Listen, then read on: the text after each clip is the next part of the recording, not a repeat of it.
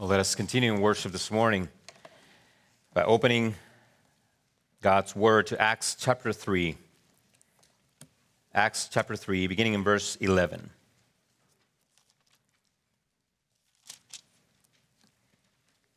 Acts chapter 3, beginning in verse 11. Please hear this morning the word of the Lord. While he clung to Peter and John, all the people, utterly astounded, ran together to them in the portico called Solomon's. And when Peter saw it, he addressed the people Men of Israel, why do you wonder at this, or why do you stare at us as though by our own power or piety we have made him walk? The God of Abraham, the God of Isaac, the God of Jacob, the God of our fathers glorified his servant Jesus, whom you delivered over and denied in the presence of Pilate when he had decided to release him. But you denied the holy and righteous one and asked for a murderer to be granted to you and you killed the author of life, whom God raised from the dead. To this we are witnesses. And his name, by faith in his name, he has made this man strong, whom you see and know. And the faith that is through Jesus has given the man this perfect health in the presence of you all. And now, brothers, I know that you acted in ignorance, as did also your rulers. But what God foretold by the mouth of his prophets, this, that his Christ would suffer he thus fulfilled. As I speak this morning, pastors all across the world are taking a stand against Bill C 4 in Canada, which criminalizes conversion therapy. Why is this troubling? Well, effective last Saturday, calling men and women, boys and girls, to repent of their sexual sin could now be punishable with up to five years in jail.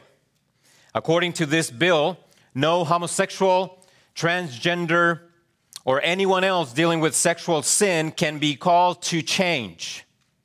Please listen to the preamble to this bill that is already in effect. Quote, Whereas conversion therapy causes harm to the persons who are subject to it, whereas conversion therapy causes harm to society because, among other things, it is based on and propagates myths and stereotypes about sexual orientation, gender identity, and gender expression, including the myth that heterosexuality, cisgender gender identity, and gender expression that conforms to the sex assigned to a person at birth are to be preferred over the sexual orientations, gender identities, and gender expressions. And whereas, in light of those harms, it is important to discourage and denounce the provision of conversion therapy in order to protect the human dignity and equality of all Canadians, now, therefore, Her Majesty, listen to that, Her Majesty, by and with the advice and consent of the Senate, and House of Commons in, of Canada enacts as follows.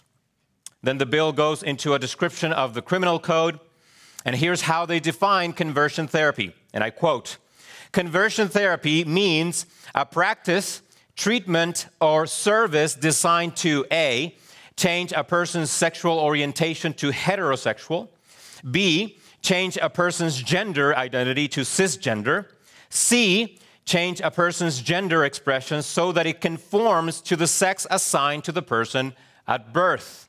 D, repress or reduce non heterosexual attraction or sexual behavior. E, repress a person's non cisgender gender identity. Or F, repress or seduce a person's gender expression that does not conform to the sex assigned to the person at birth. End quote. Moreover, quote, Everyone who knowingly causes another person to undergo conversion therapy is A, guilty of an indictable offense and liable to imprisonment for a term of not more than five years, or B, guilty of an offense punishable on summary conviction. End quote. Now, please listen to how the bill ends. And I quote, this act comes into force, force on the 30th day after the day on which it receives royal assent. End quote. Now, I understand that all of this might sound a little big, a little bit discouraging. So let me encourage you. Let me encourage you by being very, very clear. Bill C 4 has no true royal assent. And it will continue without royal assent. Moreover, Queen, Queen Elizabeth II, the Senate, and the House of Commons in Canada have no jurisdiction whatsoever to redefine human sexuality. Because there's only one king who has authority over human sexuality. Because this king has all authority in heaven and on earth. King Jesus, King Jesus loves humanity. Bill C 4 is a demonstration of hatred for humanity. In light of this, there is one thing these rulers need to do, both in Canada and anywhere else in the world. It is summarized for us in Psalm chapter 2, verses 10 through 12. Now, therefore, O kings, be wise, be warned, O rulers of the earth. Serve the Lord with fear and rejoice with trembling. Kiss the Son, lest he be angry and you perish in the way. For his wrath is quickly kindled. Blessed are all who take refuge in him.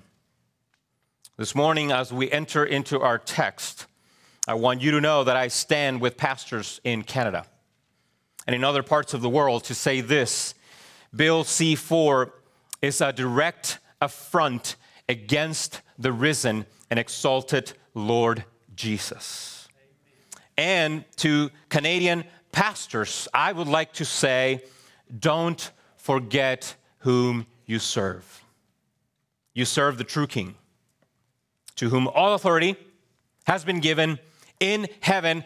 But let us not forget that the authority of King Jesus is not confined to heaven alone, but it has also been given to him on earth. Therefore, pastors and brothers and sisters, press on. Now, please join me as I pray for our Canadian brothers and sisters and pastors. Father, we bring this nation before you, for you are God over them. And as many pastors right now are preaching the faithful word, to be faithful representatives of the Lord Jesus, I pray that you will strengthen them, that you will give them boldness, regardless, regardless of the cost. I pray, Father, that you will bring repentance and faith to that nation a true revival, and that these leaders who have gone against you will come to their senses and that they will do what Acts chapter what Psalms chapter 2 says that they will kiss the son. They will look to the Lord Jesus and repent. So father strengthen your church in Canada and bring revival we pray in Jesus name. Amen. Christ Jesus is indeed the exalted king, which is the main point of our text.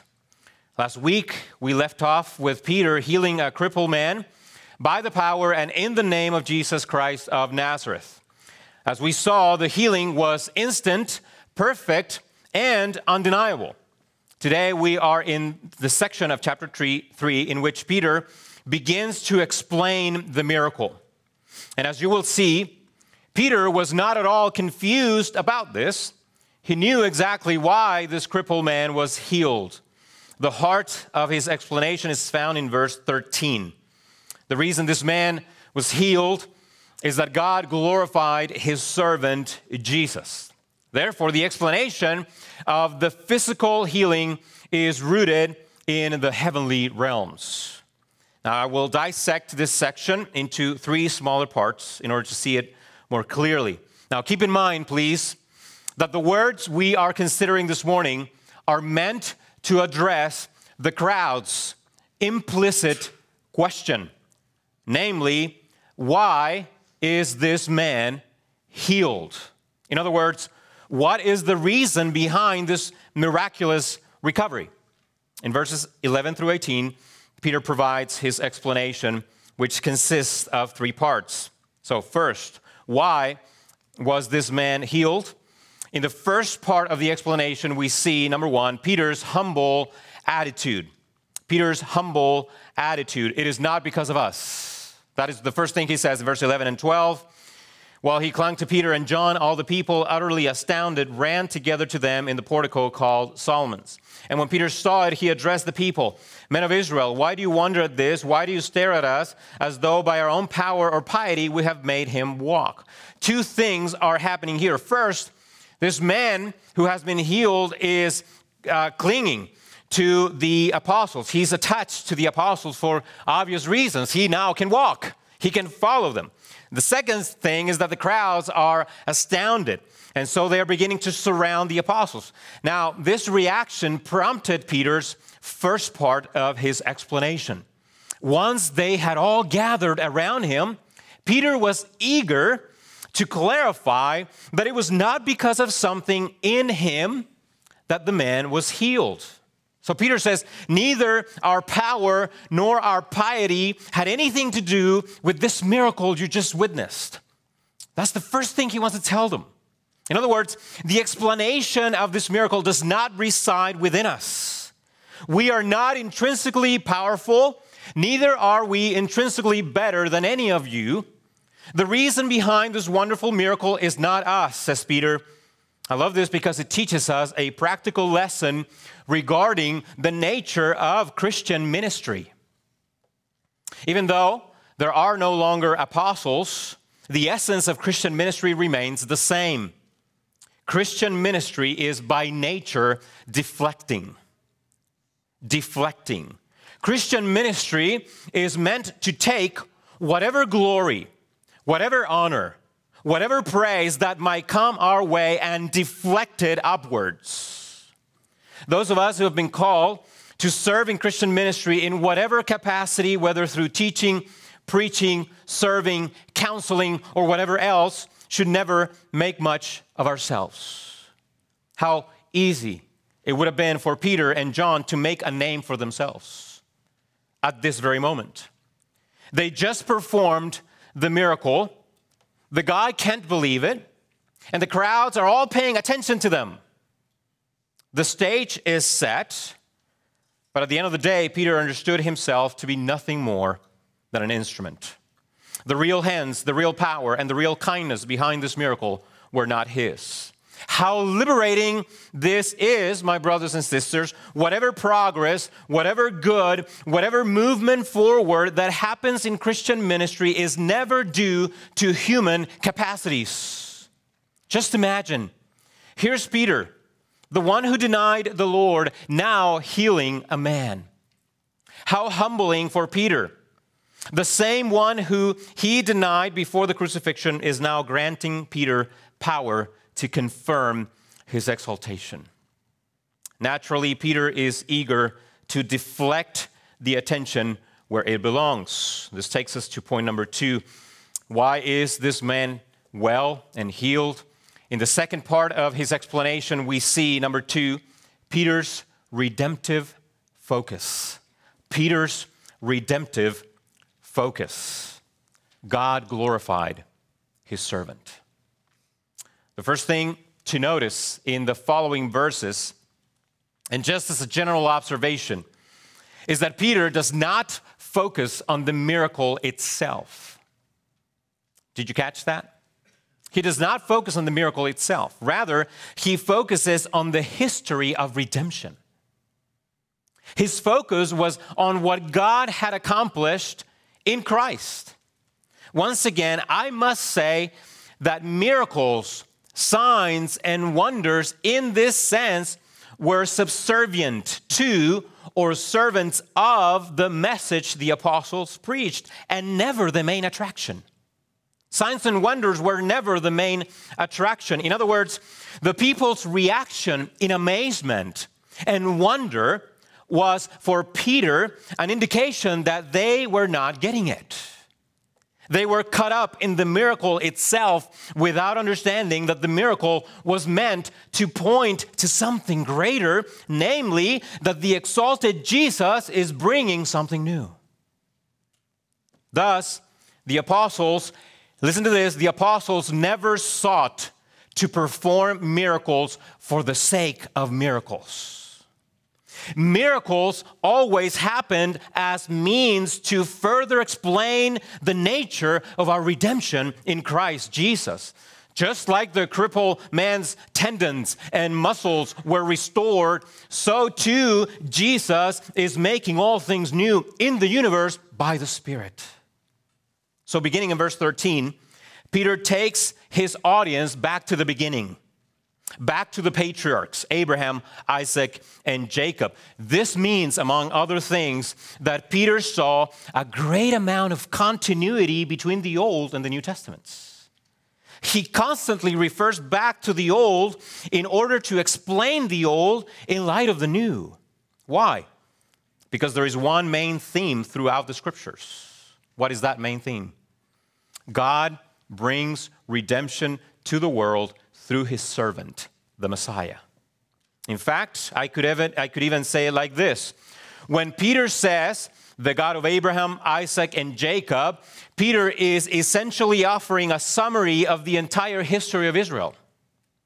It is as though Peter throws a rope back into the Old Testament, ties it around the patriarchs, he brings them all the way into the New Testament, and says, Our entire history which is summed up in the patriarchs, is about Jesus.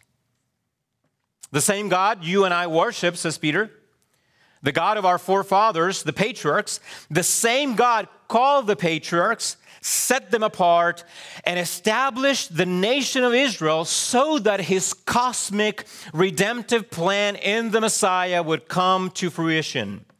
And you know this, men of Israel, says Peter, it was all centered on the servant of Yahweh, the one we read about in the scroll of Isaiah. This is why this man is no longer crippled, because the servant of Yahweh has come and he is now exalted. Peter is going to give these men of Israel, his original audience, a series of proofs to establish the identity of Jesus as the Messiah. Please keep your Bibles open to Acts chapter 3, beginning in verse 13 and following. I will read, and you don't have to go there, I will read several verses from the book of Isaiah so that you and I can see the parallels in the book of Acts. Now, after we go through these evidences presented by Peter, you should have no doubt as to who Jesus truly was and is, not only for the Jewish nation, but also for the entire world. So keep in mind that Isaiah prophesied 700 years prior to the coming of Christ. So here's proof number one concerning the identity of Jesus. Before I give you the proof, let me read the verse. In Isaiah 52, verse 13, prophesied, Behold, listen to these words, my servant. Behold, my servant shall act wisely. He shall be high and lifted up and shall be exalted. Acts 3, verse 13a, the first half says, The God of Abraham, the God of Isaac, and the God of Jacob, the God of our fathers, glorified his what? His servant Jesus. What is proof number one? Jesus is the glorified servant. Jesus is the glorified servant of whom Isaiah spoke 700 years ago for them. Proof number two Isaiah 53, verse 3, prophesied, He, the servant, was despised and rejected by men, a man of sorrows and acquainted with grief. And as one from whom men hide their faces, he was despised, and we esteemed him not. Acts 3 13 through 14 says, Whom you delivered over and denied in the presence of Pilate when he had decided to release him. But you denied the holy and righteous one and asked for a murderer to be granted to you. What is proof number two? Jesus was despised and rejected by you. See how he's taking the Isaiah prophecy and applying it to the Lord? Proof number three Isaiah 53, verse 9 prophesied, He had done no violence, and there was no deceit in his mouth. Acts 3:14 says, "But you denied the holy and righteous one." What is proof number 3 then? Jesus is the holy and righteous one that Isaiah prophesied about. Proof number 4. Isaiah 53 verses 8, 9 and 12 prophesied, listen to this, he, the servant, was cut off out of the land of the living, stricken for the transgressions of my people. And they made his grave with the wicked and with a rich man in his death. He poured out his soul to death.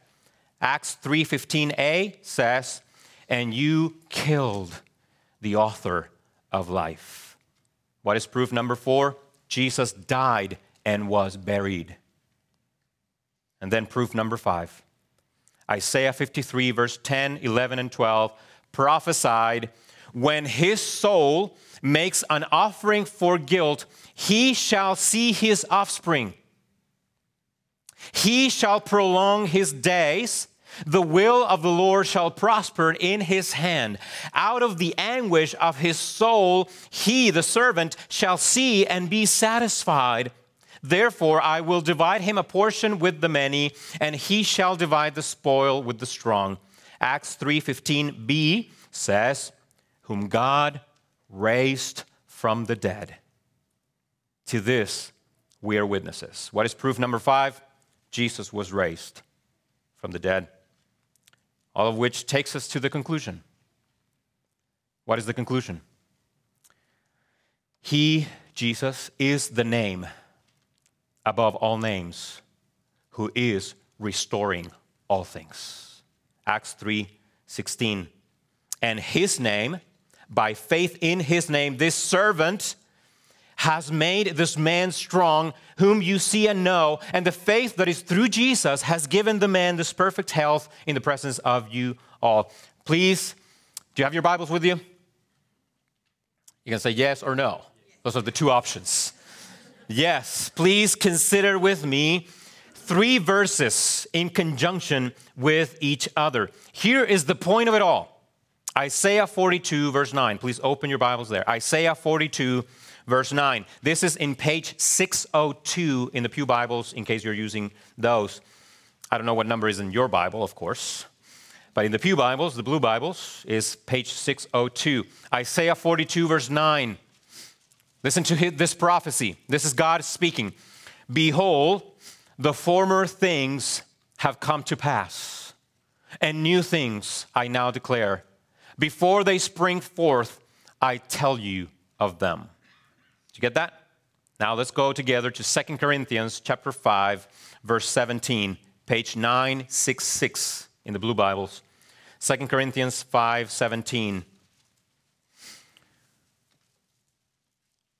Listen to what Paul said. Therefore, if anyone is in Christ, he is what? A new creation. The old has passed away. Behold, the new has come. Do you see the similarities in language with the prophecy of Isaiah? There is one more verse I want to show you Revelation 21, verse 5. Last book of the Bible. Revelation 21, verse 5 consider the glory of this verse. And he who was seated on the throne said, Behold, I am making all things new. Brothers and sisters, who is the one seated on the throne? Well, thank you. According to Peter in Acts 2 34 and 35, it is not David Rather, when Jesus ascended into heaven, he sat at the right hand of God until all his enemies are made his footstool, thus fulfilling the prophecy of Psalm 110. The throne is not currently empty. It's not empty. The throne has been occupied. And the king, meaning Jesus, is currently ruling. And he is making all things new. Now, David knew that one of his descendants would sit on the throne. He knew it. According to Peter, David knew it. It was not going to be himself sitting on a throne, but someone else. Someone who would not see corruption in his flesh. Someone who would live forever. David knew this.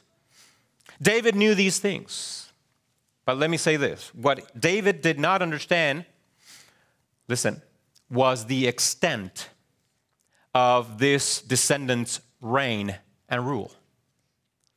Not even in his wildest dreams could David have known exactly how much dominion this descendant would be given.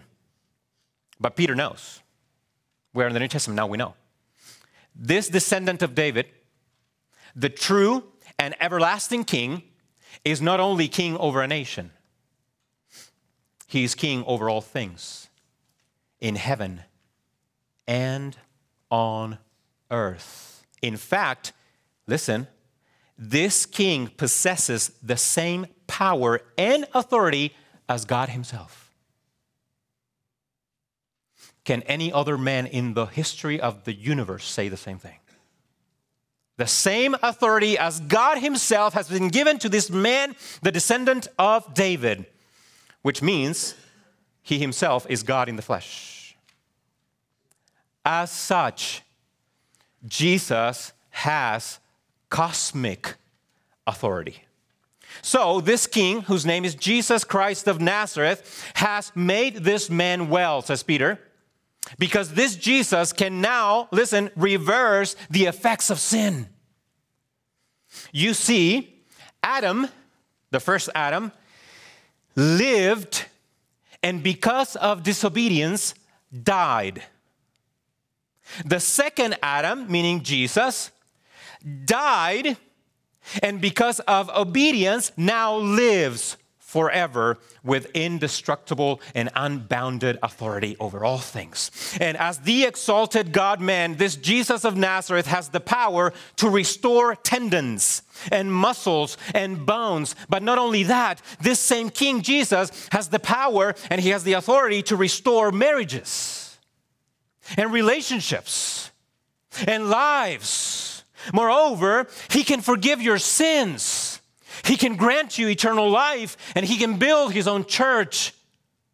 But there's something else that this king can do. But I'll save that for the end. let's keep going. Point number three. Why is this man well? In the third part of the explanation, we see Peter's unwavering conviction. Peter's unwavering conviction. What was his conviction? God is faithful. Verse 17 and 18. And now, brothers, I know that you acted in ignorance, as did also your rulers. But what God foretold by the mouth of all the prophets that his Christ would suffer, he thus fulfilled. What is the ignorance of which Peter speaks here? I believe this refers to the fact that the identity of Christ remained somewhat hidden from their view, even with all the evidence provided through his life and ministry. The Apostle Paul will explain this later in more detail when we get to chapter 13, verse 27, where he will say that the people of Jerusalem, along with the rulers, did not recognize Jesus nor understand the utterance of the prophets, which are read every Sabbath. In that sense, they acted in ignorance they fail to understand prophecy, and therefore they also fail to recognize the one of whom the prophecies spoke when he finally showed up. In other words, Peter is not here making excuses for them. He is, in fact, telling them the awful truth. You guys fail to do the one thing that was expected of you, namely, receive the Messiah when he comes. Why? Because you did not understand your own Hebrew scriptures. You acted in ignorance But there's good news God is faithful. The fact that you failed in fulfilling your duty does not mean the plan of God was thwarted or in danger of not being fulfilled. Ultimately, God does not depend on anything outside of himself to accomplish his purposes. This, my friend, is good news. What God foretold by the mouth of all the prophets that his Christ would suffer, he thus fulfilled. The sufferings of Jesus during his humili- humiliation were not a defeat, they were his victory because it was all according to plan. If his disciples would have known and would have remembered these things, they would not have been so discouraged after seeing Jesus die on a cross. But they did become discouraged because they had forgotten that suffering was a part of the plan for the Messiah, the servant of the Lord that Isaiah spoke about. So, from a human perspective, Jesus hanging on a cross was defeat. From a divine perspective, however, Jesus hanging on a cross was just the door to glory. So Jesus went through death so that he could be raised and exalted. Now he reigns and rules. The one who died and was buried is the one who healed this crippled man. God is indeed faithful. So now let me bring this word of encouragement to you as we bring this to a close. What is that one word of encouragement that I want to give you? It's actually, let me see, not one word. One, two, three, four. It's five words. Five words of encouragement. Remember who rules the universe. Remember who rules the universe. Thankfully, it's not me. Thankfully, it's not you. A few moments ago, I said I would speak of another aspect of the kingship of Jesus. I have saved this one for last, for it is truly and utterly astonishing. And the point of saying this now is simply because I want you to leave this place with hope. I want you to go home with hope.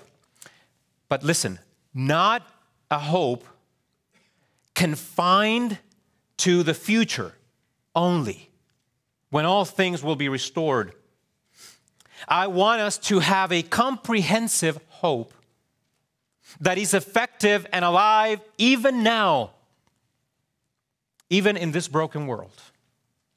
Turn in your Bibles to Psalm 110.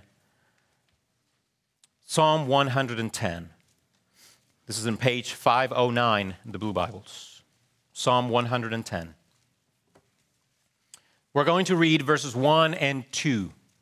Please follow along as I read these two world shuddering verses Psalm 110, verse 2, verse 1 and 2, I'm sorry.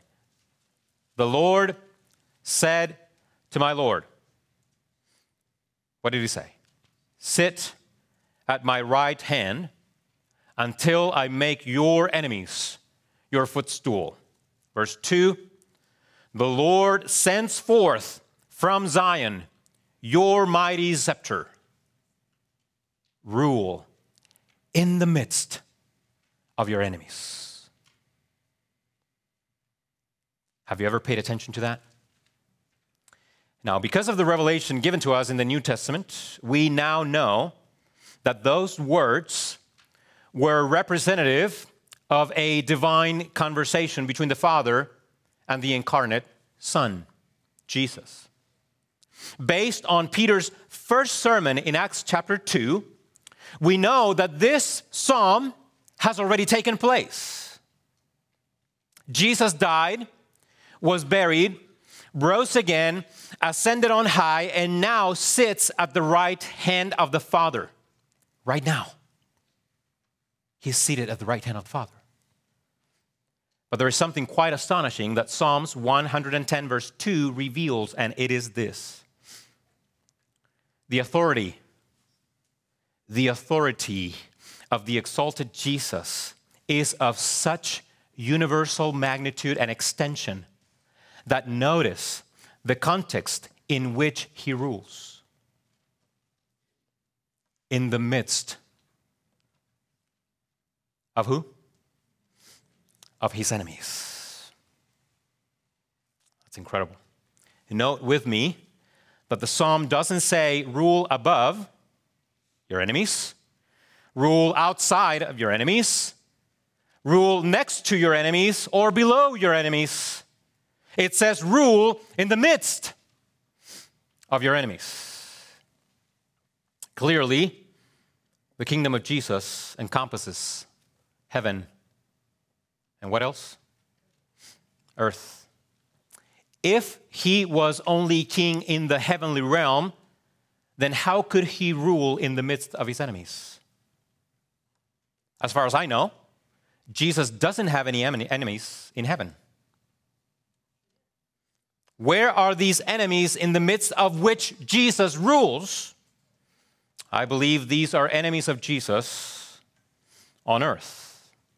I submit to you that over the last 2,000 years, many enemies of Christ have appeared.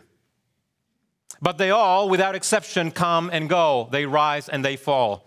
These enemies can be people, ideologies, rulers, kings, etc. But the point of Psalm 110, verse 2, is to say this listen, it does not matter how many enemies King Jesus has. His kingship is forever established and he never breaks a sweat. Even when surrounded by enemies, he simply rules. He's not concerned, never worried, never nervous. Here's a rather simple illustration just to give you some encouragement. It is really a bad illustration, but I'm going to give it to you anyway. My wife and I, we like to exercise together, and we both wear watches that are supposed to keep up with your heart rate and the approximate number of calories that you're burning. Now, normally we both do the same amount and type of exercises, with a few exceptions here and there. However, more often than not, at the end of the workout, her watch will almost always say, You burned hundreds of calories. While my watch will say, it's not worth it. It's not worth it. They're not worth mentioning. Now, the calories shown in the watch does not match the work I put in.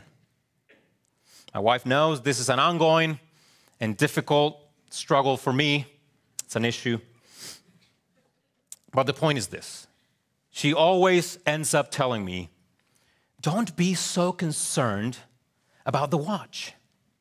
You know you worked hard, you know you burned many calories. Now, what we see in the world with our eyes does not always seem to match what we know in truth. When you look at the world around you, things don't look very promising. What I'm trying to say is this what we see in the world doesn't always match what we know about Jesus. If he is king and he rules both in heaven and on earth, why is the world the way it is? Part of the answer is given, at least in part, by brother Martin Luther, who in his hymn, A Mighty Fortress, said, And though this world with devils filled, should threaten to undo us. We will not fear, for God has willed His truth to triumph through us. I want to say it like this The world is bad, not because Jesus is waiting for His enemies to leave so that He can begin to rule, but because Jesus rules in the midst of His enemies. According to the biblical view of the kingdom of Jesus, he doesn't wait for his enemies to go away. Rather, his authority is so unbounded and unlimited that he can establish his kingdom in the midst of those who hate him. So I ask you is Jesus king over Canada today? Does Canada belong to Christ? Yes, because thank you. Thank you. Yes, because if you read Psalm 2, and we're going to get to Psalm 2 at some point, what did the Father promise the Son? Ask of me, and I will make the nations your heritage and the ends of the earth your possession. Canada belongs to the exalted Christ. All authority has been given to Christ. In heaven, yes, but also on earth. I'm pretty sure that includes Canada. Is he ruling in Canada? Yes, he rules in the midst of his enemies. Jesus is not waiting for the Queen, the Senate, or the House of Commons to stop their wicked ways. He rules right now in the midst of wicked decisions. Brothers and sisters, let us not forget who rules.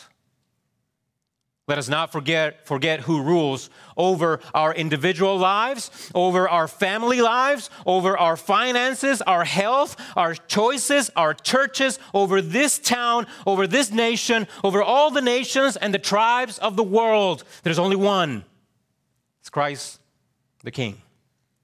Likewise, let us not be discouraged by suffering, whether ours or the sufferings and wickedness we see in the world. We are a people of hope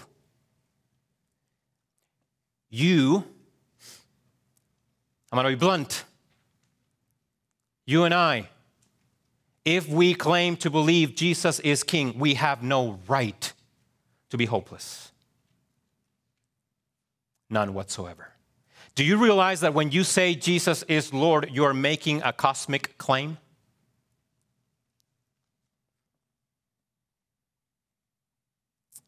We're people of hope. Paul said in Romans 8 24 and 25. Now, hope that is seen is not hope. For who hopes for what he sees? But if we hope for what we do not see, we wait for it with patience. So, we may not see Jesus ruling, but he is. We may not see his kingdom increasing, but it is. So, what do we do? We continue to walk by faith. We continue to walk by faith. The gates of hell will not prevail against the church. Thankfully, my brothers and sisters, our hope is not bound to current events, but to an eternal kingship, a kingdom that cannot be shaken. So be encouraged today because Jesus is Lord. Let us pray together. Father, we thank you for once again reminding us that we are a people of hope. For just as that crippled man was healed, Christ Jesus is healing all things. Because to him and to him alone, all authority has been given. So, Father, help us by the power of your Spirit to be a people of hope, to know that Christ is King and that he remains unmoved from his throne.